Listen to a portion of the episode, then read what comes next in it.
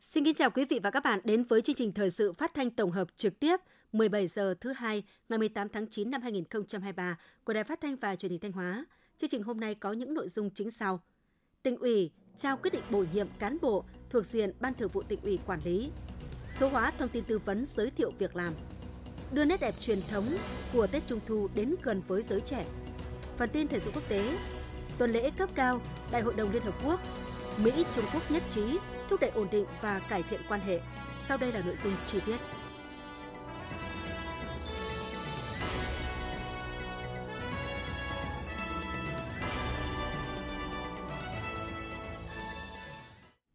Thưa quý vị và các bạn, chiều nay ngày 18 tháng 9, tỉnh ủy Thanh Hóa đã công bố các quyết định của Ban Thường vụ tỉnh ủy về công tác cán bộ. Sự hội nghị có các đồng chí Đỗ Trọng Hưng, Ủy viên Trung ương Đảng, Bí thư tỉnh ủy, Chủ tịch Hội đồng nhân dân tỉnh, Trịnh Tuấn Sinh, Phó Bí thư tỉnh ủy, các đồng chí Ủy viên Ban Thường vụ tỉnh ủy, lãnh đạo các ban, sở ngành và địa phương có liên quan.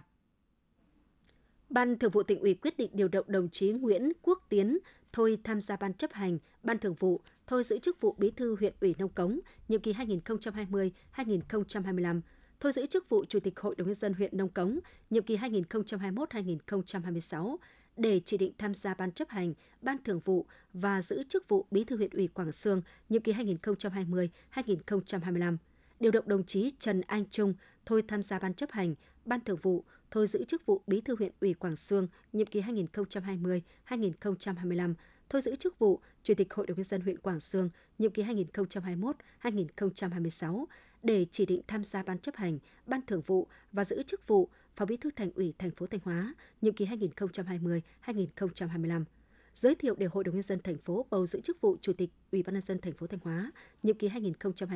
2021-2026. Điều động đồng chí Nguyễn Văn Khiên thôi giữ chức vụ Giám đốc Sở Giao thông Vận tải Thanh Hóa để chỉ định tham gia ban chấp hành, ban thường vụ và giữ chức vụ Bí thư thị ủy Bỉm Sơn nhiệm kỳ 2020-2025. Điều động đồng chí Nguyễn Tiến Dũng thôi tham gia ban chấp hành, ban thường vụ, thôi giữ chức vụ Phó Bí thư thị ủy Nghi Sơn nhiệm kỳ 2020-2025 thôi giữ chức vụ Chủ tịch Ủy ban nhân dân thị xã Nghi Sơn nhiệm kỳ 2021-2026 để chỉ định tham gia ban chấp hành, ban thường vụ và giữ chức vụ Bí thư huyện ủy Như Thanh nhiệm kỳ 2020-2025.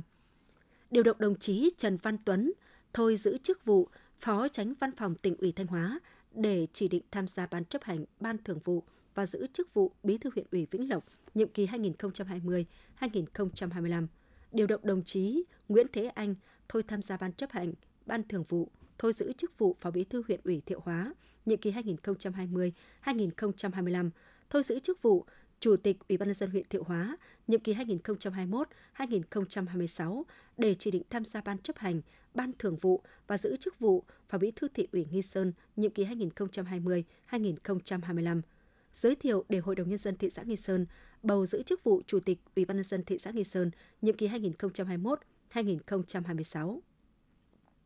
Điều động đồng chí Phạm Quốc Thành thôi giữ chức vụ Giám đốc Ban Quản lý Dự án Đầu tư Công trình Giao thông Thanh Hóa để chỉ định tham gia Ban chấp hành Ban thường vụ và giữ chức vụ Phó Bí thư huyện ủy Vĩnh Lộc nhiệm kỳ 2020-2025 giới thiệu để Hội đồng dân huyện Vĩnh Lộc bầu giữ chức vụ Chủ tịch Ủy ban dân huyện Vĩnh Lộc nhiệm kỳ 2021-2026. Điều động đồng chí Mai Hữu Phúc, Chi cục trưởng Chi cục Kiểm lâm, Sở Nông nghiệp và Phát triển nông thôn tỉnh Thanh Hóa tham gia ban chấp hành Đảng bộ huyện Bá Thước nhiệm kỳ 2020-2025. Giới thiệu để Hội đồng nhân dân huyện Bá Thước bầu giữ chức vụ Phó Chủ tịch Ủy ban dân huyện Bá Thước nhiệm kỳ 2021-2026. Ủy ban nhân dân tỉnh quyết định điều động và bổ nhiệm có thời hạn đồng chí Trịnh Huy Triều, Phó Bí thư Thành ủy thành phố Thanh Hóa, nhiệm kỳ 2020-2025, Chủ tịch Ủy ban nhân dân thành phố Thanh Hóa, nhiệm kỳ 2021-2026, giữ chức vụ Giám đốc Sở Giao thông Vận tải Thanh Hóa. Tiếp nhận và bổ nhiệm có thời hạn đồng chí Đào Vũ Việt, Bí thư thị ủy Bỉm Sơn, nhiệm kỳ 2020-2025, giữ chức vụ Phó Giám đốc Sở Giao thông Vận tải Thanh Hóa điều động và bổ nhiệm có thời hạn đồng chí Lê Văn Tiến, Phó Bí thư huyện ủy Vĩnh Lộc, nhiệm kỳ 2020-2025, Chủ tịch Ủy ban nhân dân huyện Vĩnh Lộc, nhiệm kỳ 2021-2026, giữ chức vụ Phó Giám đốc Sở Kế hoạch và Đầu tư Thanh Hóa. Tiếp và bổ nhiệm có thời hạn đồng chí Lê Văn Cường, Phó Giám đốc Bệnh viện Đa khoa tỉnh Thanh Hóa, giữ chức vụ Phó Giám đốc Sở Y tế Thanh Hóa. Tại hội nghị, đồng chí trưởng ban tổ chức tỉnh ủy cũng đã công bố thông báo của Ban Thường vụ tỉnh ủy về việc thống nhất giới thiệu đồng chí Phạm Văn Thành, huyện ủy viên, Chủ tịch Hội đồng Nhân dân, Hội Nông dân huyện Nga Sơn, ứng cử để Hội đồng Nhân dân huyện Nga Sơn bầu giữ chức vụ Phó Chủ tịch Ủy ban nhân dân huyện Nga Sơn, nhiệm kỳ 2021-2026. Phát biểu tại hội nghị, đồng chí Bí thư tỉnh ủy Đỗ Trọng Hưng chúc mừng các đồng chí thuộc diện Ban Thường vụ tỉnh ủy quản lý được điều động bổ nhiệm và giới thiệu ứng cử các chức vụ mới. Đồng chí khẳng định trong suốt quá trình lãnh đạo cách mạng nước ta, đặc biệt là trong công cuộc đổi mới đất nước, Đảng ta luôn xác định công tác cán bộ đặc biệt quan trọng, bao gồm các khâu đánh giá quy hoạch, đào tạo, bồi dưỡng, điều động, luân chuyển, bổ nhiệm, giới thiệu cán bộ ứng cử và thực hiện chính sách cán bộ. Trong đó có hai khâu vô cùng quan trọng, đó là đánh giá cán bộ và bố trí cán bộ. Đối với tỉnh Thanh Hóa, nhiều năm gần đây, công tác điều động luân chuyển cán bộ đã trở thành phổ biến và việc bố trí cán bộ từ trên xuống dưới, từ dưới lên trên, từ đơn vị địa phương này sang đơn vị địa phương khác đã trở thành hết sức bình thường, phù hợp với mục tiêu văn kiện Đại hội 13 của Đảng là phấn đấu đến hết nhiệm kỳ này, cơ bản bí thư cấp ủy không phải người địa phương và tiến tới là chủ tịch ủy ban nhân dân và nhiều chức danh không phải là người địa phương. Đồng chí bí thư tỉnh ủy nhấn mạnh, thực tiễn cho thấy qua điều động, luân chuyển, cán bộ đã thể hiện được khả năng của mình cùng với đảng bộ chính quyền các địa phương và các đơn vị thực hiện tốt nhiệm vụ đề ra. Chính vì vậy, qua tổng kết thực hiện thì công tác điều động luân chuyển cán bộ tiếp tục được Bộ Chính trị, Ban Bí thư kiên trì thực hiện. Đối với tỉnh Thanh Hóa, công việc này càng trở thành thường xuyên. Và với các đồng chí được điều động bổ nhiệm và giới thiệu ứng cử lần này, thể hiện sự đánh giá khách quan toàn diện đa chiều của Ban Thường vụ tỉnh ủy. Đồng thời đây là sự ghi nhận của Ban Thường vụ tỉnh ủy đối với sự cố gắng của cá nhân các đồng chí cũng như địa phương đơn vị mà các đồng chí đã công tác. Đồng chí Bí thư tỉnh ủy Đỗ Trọng Hương đề nghị các đồng chí được Ban Thường vụ tin tưởng giao trọng trách mới phải nhanh chóng tiếp cận với môi trường mới và bắt tay vào công việc. Phải tiếp tục nắm vững chủ trương đường lối của Đảng, chính sách pháp luật của nhà nước, quy định của địa phương đơn vị, ngành, lĩnh vực mà mình được phân công công tác. Đồng thời, phải nắm vững tình hình của địa phương, chức năng, nhiệm vụ quyền hạn của cá nhân để lãnh đạo thực hiện nhiệm vụ với quyết tâm cao nhất.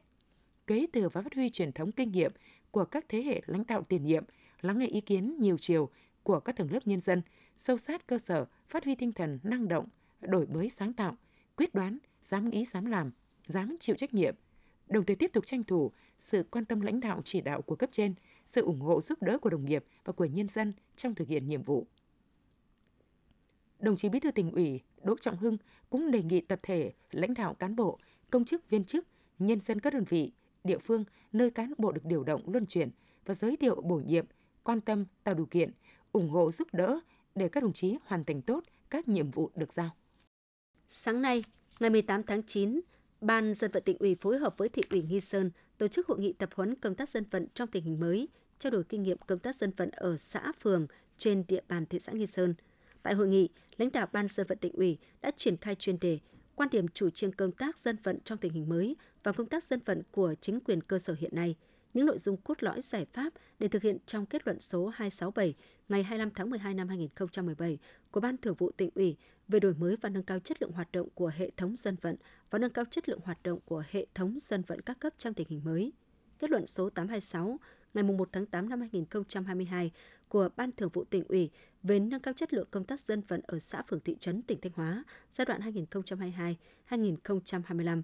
định hướng đến năm 2030, quy định số 1501 ngày 1 tháng 8 năm 2022 của tỉnh ủy quy định về chức năng nhiệm vụ tổ chức và hoạt động của khối dân vận xã phường thị trấn, hướng dẫn số 24 ngày 20 tháng 2 năm 2023 của Ban dân vận tỉnh ủy về chức năng nhiệm vụ tổ chức và hoạt động của tổ dân vận thôn bản tổ dân phố, những điểm mới của luật thực hiện dân chủ ở cơ sở có hiệu lực từ ngày 1 tháng 7 năm 2023. Tại hội nghị, các đại biểu cũng đã trao đổi những khó khăn vướng mắc, chia sẻ các kinh nghiệm, sự sáng tạo về công tác dân vận trong giải phóng mặt bằng, di dân tái định cư, trong tuyên truyền vận động nhân dân xây dựng nông thôn mới đô thị văn minh, đề xuất các giải pháp để thực hiện tốt phong trào thi đua dân vận khéo của các xã phường trên địa bàn thị xã, góp phần thực hiện thắng lợi các mục tiêu nhiệm vụ mà nghị quyết Đại hội Đảng bộ các cấp nhiệm kỳ 2020-2025 đã đề ra.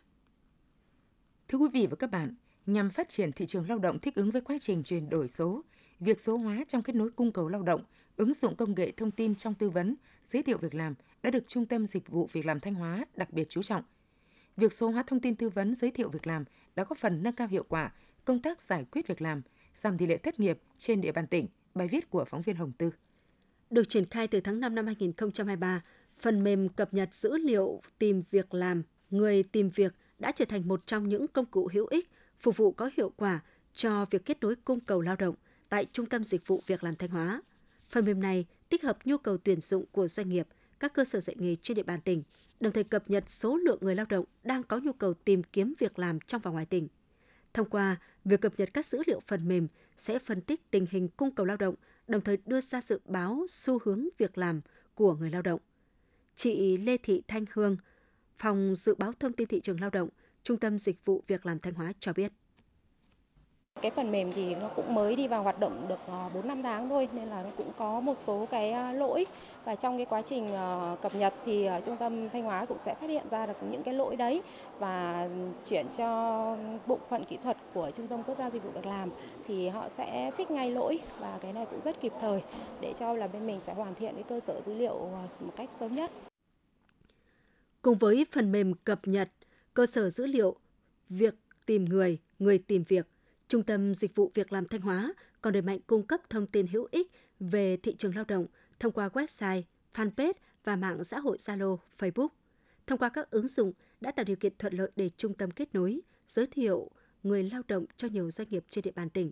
Ngoài ra, để công tác tư vấn giới thiệu việc làm đạt hiệu quả, Trung tâm Dịch vụ Việc làm Thanh Hóa tăng cường tổ chức và tham gia các phiên giao dịch việc làm trực tuyến. Hoạt động được diễn ra theo hai chiều, có sự tương tác trực tiếp giữa doanh nghiệp và người lao động. Từ năm 2019 đến nay, bình quân mỗi năm, trung tâm tổ chức 6 phiên giao dịch việc làm online thông qua ứng dụng Zalo, Skype, Zoom Meeting. Với hình thức tổ chức trực tuyến, quy mô các sàn giao dịch, thị trường lao động được mở rộng hơn, giúp tiết kiệm thời gian chi phí cho cả người lao động và doanh nghiệp. Ông Lê Văn Trường, trưởng phòng dự báo thông tin thị trường lao động, Trung tâm Dịch vụ Việc làm Thanh Hóa cho biết cái sàn trực tuyến thì chúng tôi cũng mong muốn là sẽ được đẩy mạnh và nó sẽ giúp cho người lao động có nhu cầu tìm kiếm việc làm họ không phải đến trực tiếp tại trung tâm để tư vấn mà họ có thể là uh, tại địa phương của họ họ tham gia các cái app hay là các cái phần mềm uh, theo dõi trực tiếp trên điện thoại và tham gia phỏng vấn trực tuyến trực tuyến với người sử dụng lao động trên điện thoại. Anh Lưu Văn Trọng, xã Thanh Lãng, huyện Bình Xuyên, tỉnh Vĩnh Phúc cho biết. Qua trang web của Trung tâm giới thiệu việc làm tỉnh Thanh Hóa có biết được một số công ty đang ờ, có tuyển dụng công việc. Tôi muốn xuống đây để tìm hiểu và chọn được công việc phù hợp với bản thân.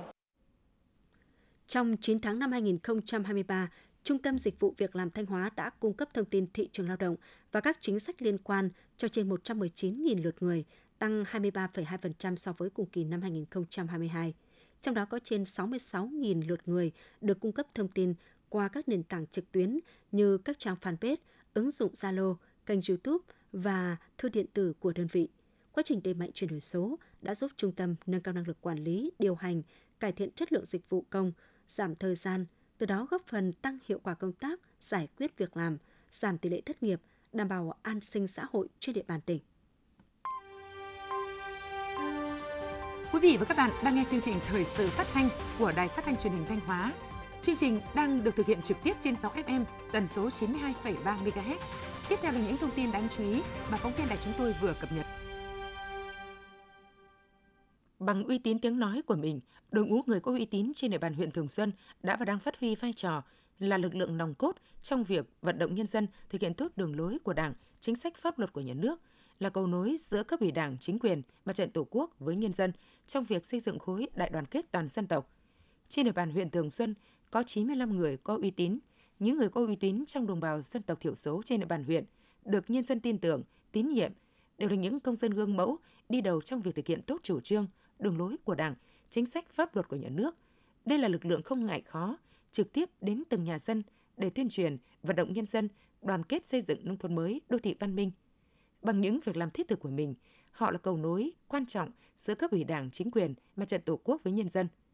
Trong phát triển kinh tế, giảm nghèo, người có uy tín luôn đi đầu trong việc học hỏi kinh nghiệm, và áp dụng thành công các mô hình tại địa phương mình, mang lại hiệu quả kinh tế cao. Đồng thời, họ cũng phổ biến giúp đỡ, hướng dẫn nhiều hộ dân phương thức sản xuất để vươn lên thoát nghèo, làm giàu chính đáng. Bên cạnh đó, người có uy tín còn tích cực tuyên truyền, vận động nhân dân giữ gìn và phát huy bản sắc văn hóa dân tộc, bài trừ mê tín dị đoan, thực hiện nếp sống văn hóa. Đến nay, trên địa bàn huyện, nhiều phong tục tập quán vẫn được duy trì như tổ chức lễ mừng cấp mới và hội đua thuyền hàng năm tại bản mạ, thị trấn Tưởng Xuân, lễ hội nàng han xã Vạn Xuân, khôi phục tín ngưỡng thờ trời tại thôn Lùng Nưa xã Vạn Xuân. Bằng những kinh nghiệm sống phong phú, lòng nhiệt tình và sự gương mẫu tận tụy của người có uy tín trong đồng bào dân tộc thiểu số trên địa bàn huyện Thường Xuân đã và đang góp phần giúp người dân xây dựng cuộc sống ngày càng ấm no, hạnh phúc. Những ngày này, Đảng bộ chính quyền và nhân dân huyện Ngọc Lặc đang quyết tâm hoàn thiện các tiêu chí nông thôn mới để đưa năm xã cuối cùng của huyện cán đích chương trình xây dựng nông thôn mới. Đồng chí Phan Thị Hà, trưởng phòng nông nghiệp và phát triển nông thôn huyện Ngọc Lặc cho biết, là địa phương có xuất phát điểm thấp, kinh tế xã hội còn nhiều khó khăn. Sau đó, thực hiện chương trình mục tiêu quốc gia xây dựng nông thôn mới, huyện đã phát huy tốt nguồn lực tại chỗ, khai thác có hiệu quả tiềm năng thế mạnh sẵn có. Để hoàn thành mục tiêu, huyện đã lựa chọn những cách làm riêng. Theo đó, từ năm 2021, huyện phát động phong trào hàng rào xanh giai đoạn 2021-2025 nhằm tạo cảnh quan môi trường xanh sạch đẹp, hướng tới xây dựng du lịch cộng đồng, du lịch sinh thái, giữ được nét đẹp văn hóa truyền thống từ lâu đời ở vùng nông thôn miền núi. Thực tế xây dựng nông thôn mới trên địa bàn huyện Ngọc Lặc cho thấy, việc thực hiện tiêu chí môi trường đã có 21 trên 21 xã thị trấn đồng loạt triển khai thực hiện phong trào trồng cây xanh nơi công cộng, hàng rào xanh, trong đó có từ 50 đến 75% các tuyến đường trong toàn xã có hàng rào xanh, tổng chiều dài hơn 200 km. Nhiều xã đã triển khai các ngày thứ bảy xanh, chủ nhật sạch để cán bộ lãnh đạo địa phương xuống vận động và cùng làm với người dân, từ đó nâng cao nhận thức của cả hệ thống chính trị về xây dựng nông thôn mới và nâng cao vai trò chủ thể của người dân, tiếp tục nhân rộng nhiều tuyến đường xanh, xây dựng nông thôn mới và nâng cao vai trò chủ thể của người dân. Góp phần xây dựng nông thôn mới sáng xanh sạch đẹp, thân thiện với môi trường, ý thức trách nhiệm của cộng đồng dân cư trong bảo vệ môi trường và xây dựng quê hương ngày càng phát triển, phấn đấu về đích huyện nông thôn mới vào năm 2025. Những năm qua, huyện Thạch Thành đã triển khai nhiều giải pháp xây dựng, hỗ trợ phát triển sản phẩm ô cóp, góp phần thúc đẩy sản xuất theo hướng hàng hóa, gắn với hình thành các chuỗi giá trị bền vững, nâng cao thu nhập cho người dân. Huyện đã tuyên truyền sâu rộng về nội dung ý nghĩa của chương trình, giới thiệu các mô hình sản xuất các sản phẩm thế mạnh, truyền thống của địa phương, từ đó tìm ra những sản phẩm có tiềm năng để phát triển theo chương trình ô cóp. Bên cạnh đó, huyện Thạch Thành đang xây dựng đề án hỗ trợ kinh phí khuyến khích các tổ chức cá nhân sản xuất hàng hóa tham gia vào chương trình ô cóp. Theo đó, hỗ trợ cho các sản phẩm được công nhận 3 sao là 50 triệu đồng một sản phẩm, 4 sao là 70 triệu đồng một sản phẩm, 5 sao là 100 triệu đồng một sản phẩm và hỗ trợ kết nối cung cầu, đưa các sản phẩm tham gia các hội thảo, hội trợ triển lãm, hội trợ trưng bày sản phẩm trong và ngoài tỉnh do Trung ương, tỉnh tổ chức. Nhờ đó đến nay, huyện đã xây dựng được 13 sản phẩm ô cốp 3 sao, trong đó có 9 sản phẩm được Hội đồng đánh giá xếp hạng sản phẩm ô cốp tỉnh công nhận và 4 sản phẩm được Hội đồng cấp huyện công nhận theo quyết định mới. Chương trình ô cốp tại huyện Thạch Thành thực sự đã mang lại hiệu quả thiết thực, góp phần nâng cao chất lượng cuộc sống người dân.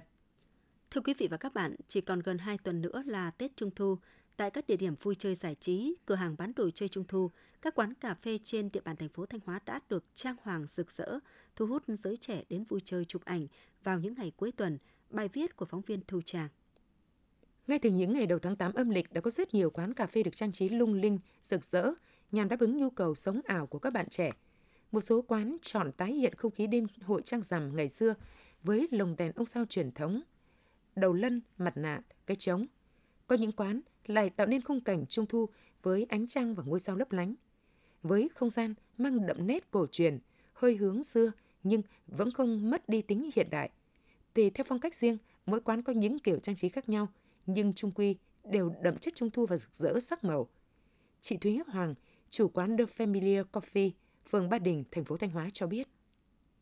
các uh, gia đình hoặc là các bạn uh, giới trẻ hoặc là các uh, bé nhỏ khi mà đến quán mình uống nước thì có một không gian để chụp ảnh check in cũng là một là nêu cao lên được cái ngày lễ truyền thống của đất nước Việt Nam mình hai là các bạn cũng có không gian để chụp ảnh check in và mang đậm cái nét cổ xưa của dân tộc Việt Nam mình. Với không gian được bài trí đậm chất xưa cũ, tái hiện một mùa trăng rằm truyền thống với những chiếc đèn ông sao sắc màu, mâm ngũ quả và cả những chiếc mặt nạ bằng giấy thuở xưa. Dù ở bất cứ lứa tuổi nào, khi đến với không gian đêm trăng rằm vô cùng hiện đại, lung linh với những chiếc lồng đèn đủ kiểu dáng mà vẫn mang đậm nét hoài cổ và trung thu, thì những ký ức của mùa trung thu năm cũ lại ùa về. Họ sẽ cùng nhau chụp hình lại để lưu giữ những khoảnh khắc khó quên về một mùa trung thu đoàn viên. Bạn Nguyễn Minh Phượng, phường Lam Sơn, thành phố Thanh Hóa chia sẻ. Tình cờ thì mình lướt trên Facebook thì sẽ có thấy trên ờ, quán ở đây, quán su sắn này có để co về Trung Thu. Và nó cũng khá là độc đáo. Cái Tết Trung Thu cổ truyền nó được khơi dựng lại một cách mới mẻ hơn. Những cái hình ảnh mà mình đăng lên Facebook, bạn bè trong nước mình thấy và bạn bè bên ở nước ngoài mình thấy nữa thì họ cũng sẽ tò mò về các cái Tết cổ truyền của mình và tìm hiểu đến văn hóa của mình nhiều hơn. Ngay tại công viên Hội An có một góc trang trí trung thu xưa được nhiều người tìm đến để check-in chụp ảnh. Những bạn trẻ này mong muốn dịch vụ của mình sẽ góp phần lan tỏa nét đẹp ngày hội trang rằm của Thanh Hóa đến khắp mọi nơi. Bạn Trần Khánh Linh, phường Lam Sơn, thành phố Thanh Hóa cho biết. Tôi muốn hướng đến một trung thu truyền thống tại một địa điểm thoáng mát để cho tất cả các bạn trẻ cũng như là những người dân đi qua đây tập thể dục có thể được ngắm nhìn và uh, đến vào chụp ảnh để uh, có những bức ảnh đẹp với một màu sắc trung thu truyền thống nhất. Tết Trung thu hiện nay không chỉ bó buộc trong ngày rằm tháng 8 mà nó còn sống trước cả tháng bởi từng con đường, từng góc phố cũng đã khoác lên mình diện mạo mới, không gian sống động, lung linh hơn để chào đón ngày hội trăng rằm của các em thiếu nhi trên cả nước. Lực lượng lao động, nhất là lao động trẻ có tay nghề cao, được xem là một trong những yếu tố quan trọng trong việc thúc đẩy các làng nghề, nghề truyền thống phát triển bền vững và hiệu quả. Tuy nhiên hiện nay việc thu hút và giữ chân lao động trẻ lại đang là thách thức đối với nhiều làng nghề, nghề truyền thống trong tỉnh. Theo thống kê, đến năm 2022, toàn tỉnh có 116 làng nghề, nghề truyền thống được công nhận. Số lượng lao động hoạt động trong các làng nghề là gần 16.000 người, trong đó số lao động thường xuyên chiếm 65%, lao động thời vụ chiếm 35%.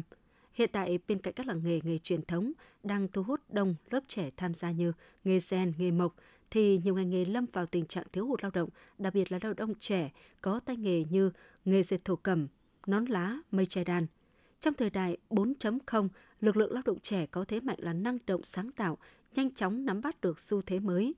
ứng dụng kỹ thuật vào sản xuất và tìm kiếm thị trường tiêu thụ. Việc thiếu hụt lao động trẻ, lao động tay nghề cao là lý do khiến cho nhiều làng nghề nghề truyền thống chậm phát triển, chậm thay đổi mẫu mã, sản phẩm, không có tính cạnh tranh cao do không đáp ứng được nhu cầu của thị trường.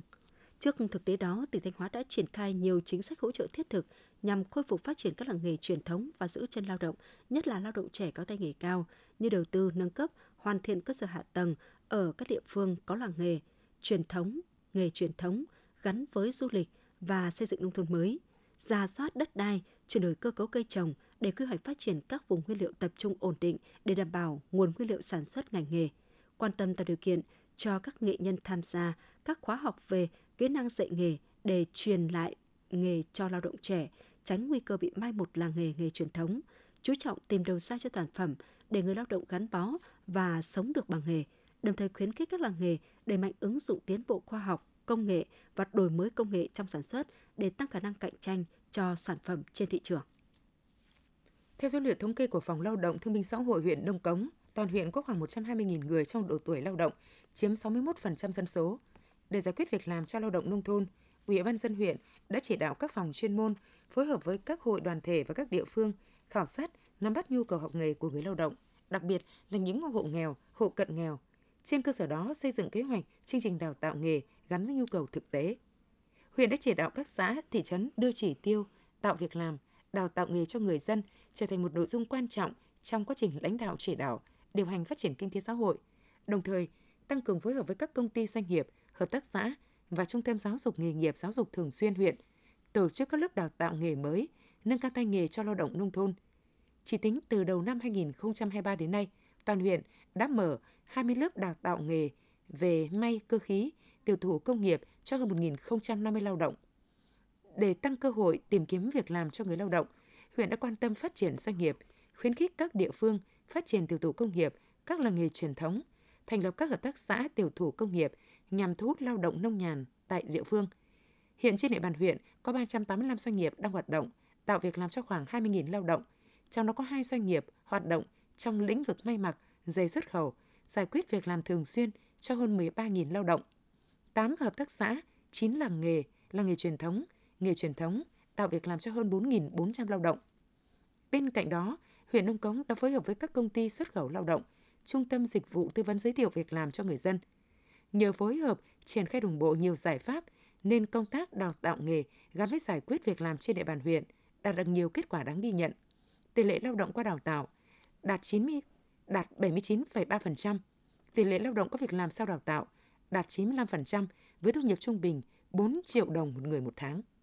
Ngày 18 tháng 9, tổ chức Helpat International tại Việt Nam 2 phối hợp với Ban Thường vụ Hội người cao tuổi tỉnh, Quỹ Dân số Liên Hợp Quốc tổ chức hội thảo khởi động điểm mô hình chăm sóc tích hợp dành cho người cao tuổi tại cộng đồng ở phường Quảng Phú, thành phố Thanh Hóa và xã Đông Phú, Đông Sơn. Đây là một trong những nội dung của dự án thúc đẩy bảo trợ xã hội và chăm sóc toàn diện và tích hợp cho người cao tuổi nhằm thích ứng với già hóa dân số, gọi tắt là dự án VIE 091 do Tổ chức hai tài trợ. Việc xây dựng điểm mô hình chăm sóc tích hợp dành cho người cao tuổi tại cộng đồng ở hai đơn vị trên được thực hiện từ tháng 9 đến tháng 12 năm 2023. Đây là mô hình hoàn toàn mới nhằm thích ứng với vấn đề già hóa dân số hiện nay. Sau đánh giá kết quả sẽ rút kinh nghiệm để đề xuất chính sách với Đảng Nhà nước cho người cao tuổi, đồng thời nhân rộng mô hình này cho các địa phương khác. Tham gia mô hình, mỗi xã phường có 3 thôn trên một tổ dân phố đã có câu lạc bộ liên thế hệ tự giúp nhau. Mỗi câu lạc bộ có 10 tình nguyện viên chăm sóc tại nhà. Các tình nguyện viên sẽ đến nhà chăm sóc hỗ trợ cho người cao tuổi khó khăn có nhu cầu chăm sóc. Mỗi đơn vị, xã, phường có hai người làm công tác quản lý ca, mỗi thôn, tổ dân phố có hai người làm trợ lý, hỗ trợ cho các quản lý cấp xã, phường. Tại hội thảo, các đại biểu đã được nghe báo cáo kết quả đánh giá nhu cầu xây dựng mô hình chăm sóc tích hợp dành cho người cao tuổi ở Thanh Hóa, giới thiệu về dự án mục tiêu và kết quả đầu ra hoạt động, mô hình thí điểm, giới thiệu về mô hình chăm sóc tích hợp ở cộng đồng dành cho người cao tuổi, vai trò của chính phủ và các bên liên quan, giới thiệu về quản lý ca trong chăm sóc tích hợp người cao tuổi, vai trò, nhiệm vụ của các nhân sự trong mô hình thí điểm và ban điều phối cấp xã về chăm sóc người cao tuổi tại cộng đồng, đề xuất nhân sự cho mỗi vị trí. Hội thảo đã chia các nhóm trình bày và thảo luận sôi nổi, đồng thời triển khai nội dung hoạt động trong thời gian tới nhằm giúp người cao tuổi, đặc biệt là người cao tuổi có hoàn cảnh khó khăn cô đơn, được chăm sóc, nâng cao đời sống vật chất, sức khỏe tinh thần, để sống vui, sống khỏe, sống hạnh phúc. Vừa qua, Công đoàn, Đoàn Thanh niên, Hội khuyến học Công ty Điện lực Thanh Hóa đã phối hợp tổ chức lễ gặp mặt tuyên dương khen thưởng con cán bộ công nhân viên trong toàn đơn vị đạt thành tích cao trong năm học 2022-2023. Tại buổi lễ, Công đoàn, Đoàn Thanh niên, Hội khuyến học Công ty Điện lực Thanh Hóa đã tuyên dương khen thưởng cho 96 học sinh đại diện cho 164 học sinh đạt thành tích cao trong năm học 2022-2023. Trong đó có 13 cháu được Công đoàn Tổng Công ty Điện lực miền Bắc tặng giấy khen. Nằm trong chuỗi hoạt động gặp mặt tuyên dương khen thưởng cho cán bộ công nhân viên trong toàn đơn vị đạt thành tích cao trong năm học 2022-2023. Các cháu còn được đi tham quan, dâng hương, tưởng nhớ tới các anh hùng liệt sĩ ngành điện tại nhà bia tưởng niệm khu di tích lịch sử cấp quốc gia, nhà máy điện Hàm Rồng, nơi khởi nguồn của ngành điện Thanh Hóa và thăm phòng truyền thống công ty điện lực Thanh Hóa. Vừa qua, công ty nhiệt điện Nghi Sơn vừa tổ chức khóa huấn luyện diễn tập nghiệp vụ ứng phó sự cố tràn dầu định kỳ năm 2023. Trong khóa học, các học viên được tìm hiểu 4 chuyên đề, những kiến thức cơ bản về sự cố tràn dầu, quy định của pháp luật hiện hành về hoạt động phòng ngừa ứng phó sự cố tràn dầu, nguồn tiềm ẩn nguy cơ sự cố tràn dầu tại cơ sở, tổng quan các trang thiết bị vật tư chuyên dụng cho công tác ứng phó sự cố tràn dầu. Sau khóa học lý thuyết, công ty nhiệt điện Nghi Sơn phối hợp với Cảng Tổng hợp Quốc tế Nghi Sơn, đồn biên phòng cửa khẩu Cảng Nghi Sơn tiến hành diễn tập ứng phó sự cố tràn dầu trên cảng biển với sự tham dự của các sở ngành liên quan. Tình huống diễn tập như sau. Tại cầu 2A của bến cảng quốc tế Nghi Sơn, tàu chở hàng NA1234 thuộc sở hữu của công ty cổ phần ABC đang trong quá trình cập cảng bị sự cố bánh lái mất điều khiển đâm va vào tàu TH678 đang cập cảng làm hàng. Vụ đâm va mạnh khiến tàu TH678 bị bục khoang nhiên liệu, khiến một lượng lớn dầu đeo bị tràn xuống dưới chân cầu cảng. Các thủy thủ trên tàu nhanh chóng khóa các van nhiên liệu, giảm thiểu lượng dầu thoát ra khỏi tàu, ước tính lượng dầu tràn xuống mặt nước là khoảng 5 mét khối. trong quá trình ứng phó trên tàu, có một thuyền viên bị vấp ngã, chấn thương nhẹ. Đội ứng phó sự cố tràn dầu của công ty nhiệt điện Nghi Sơn phối hợp với đội ứng phó của cảng tổng hợp quốc tế Nghi Sơn nhanh chóng có mặt để khắc phục sự cố. Công tác triển khai gồm vận chuyển phao, ghép nối và sông phao chống tràn dầu xuống nước. Sau đó dùng cano kéo pháo quay quanh dầu tàu và vùng nước đã nhiễm dầu, sử dụng phao quây thấm dầu dài sát mép nước để ngăn dầu tiếp xúc với bờ. Sử dụng máy bơm hút dầu để thu gom dầu tràn vào bồn chứa tạm thời và các bồn dầu trên bờ, sử dụng các tấm thấm dầu thu gom lượng váng dầu. Thông qua buổi diễn tập, các cán bộ công nhân viên của công ty nhiệt điện Nghi Sơn và cảng tàu hợp quốc tế Nghi Sơn đã nâng cao kiến thức và năng lực trong công tác triển khai ứng phó sự cố tràn dầu, đồng thời giúp cho sự phối hợp giữa các phòng, bộ phận trong hoạt động ứng phó được nhuần nhuyễn hơn. Đồng thời qua diễn tập đã giúp nâng cao tính tự chủ, sẵn sàng ứng phó sự cố tràn dầu của công ty nhiệt điện Nghi Sơn và cảng tổng hợp quốc tế Nghi Sơn. Thông tin vừa rồi cũng đã kết thúc phần tin thời sự trong tỉnh của Đài Phát thanh Truyền hình Thanh Hóa. Tiếp ngay sau đây là phần tin thời sự quốc tế.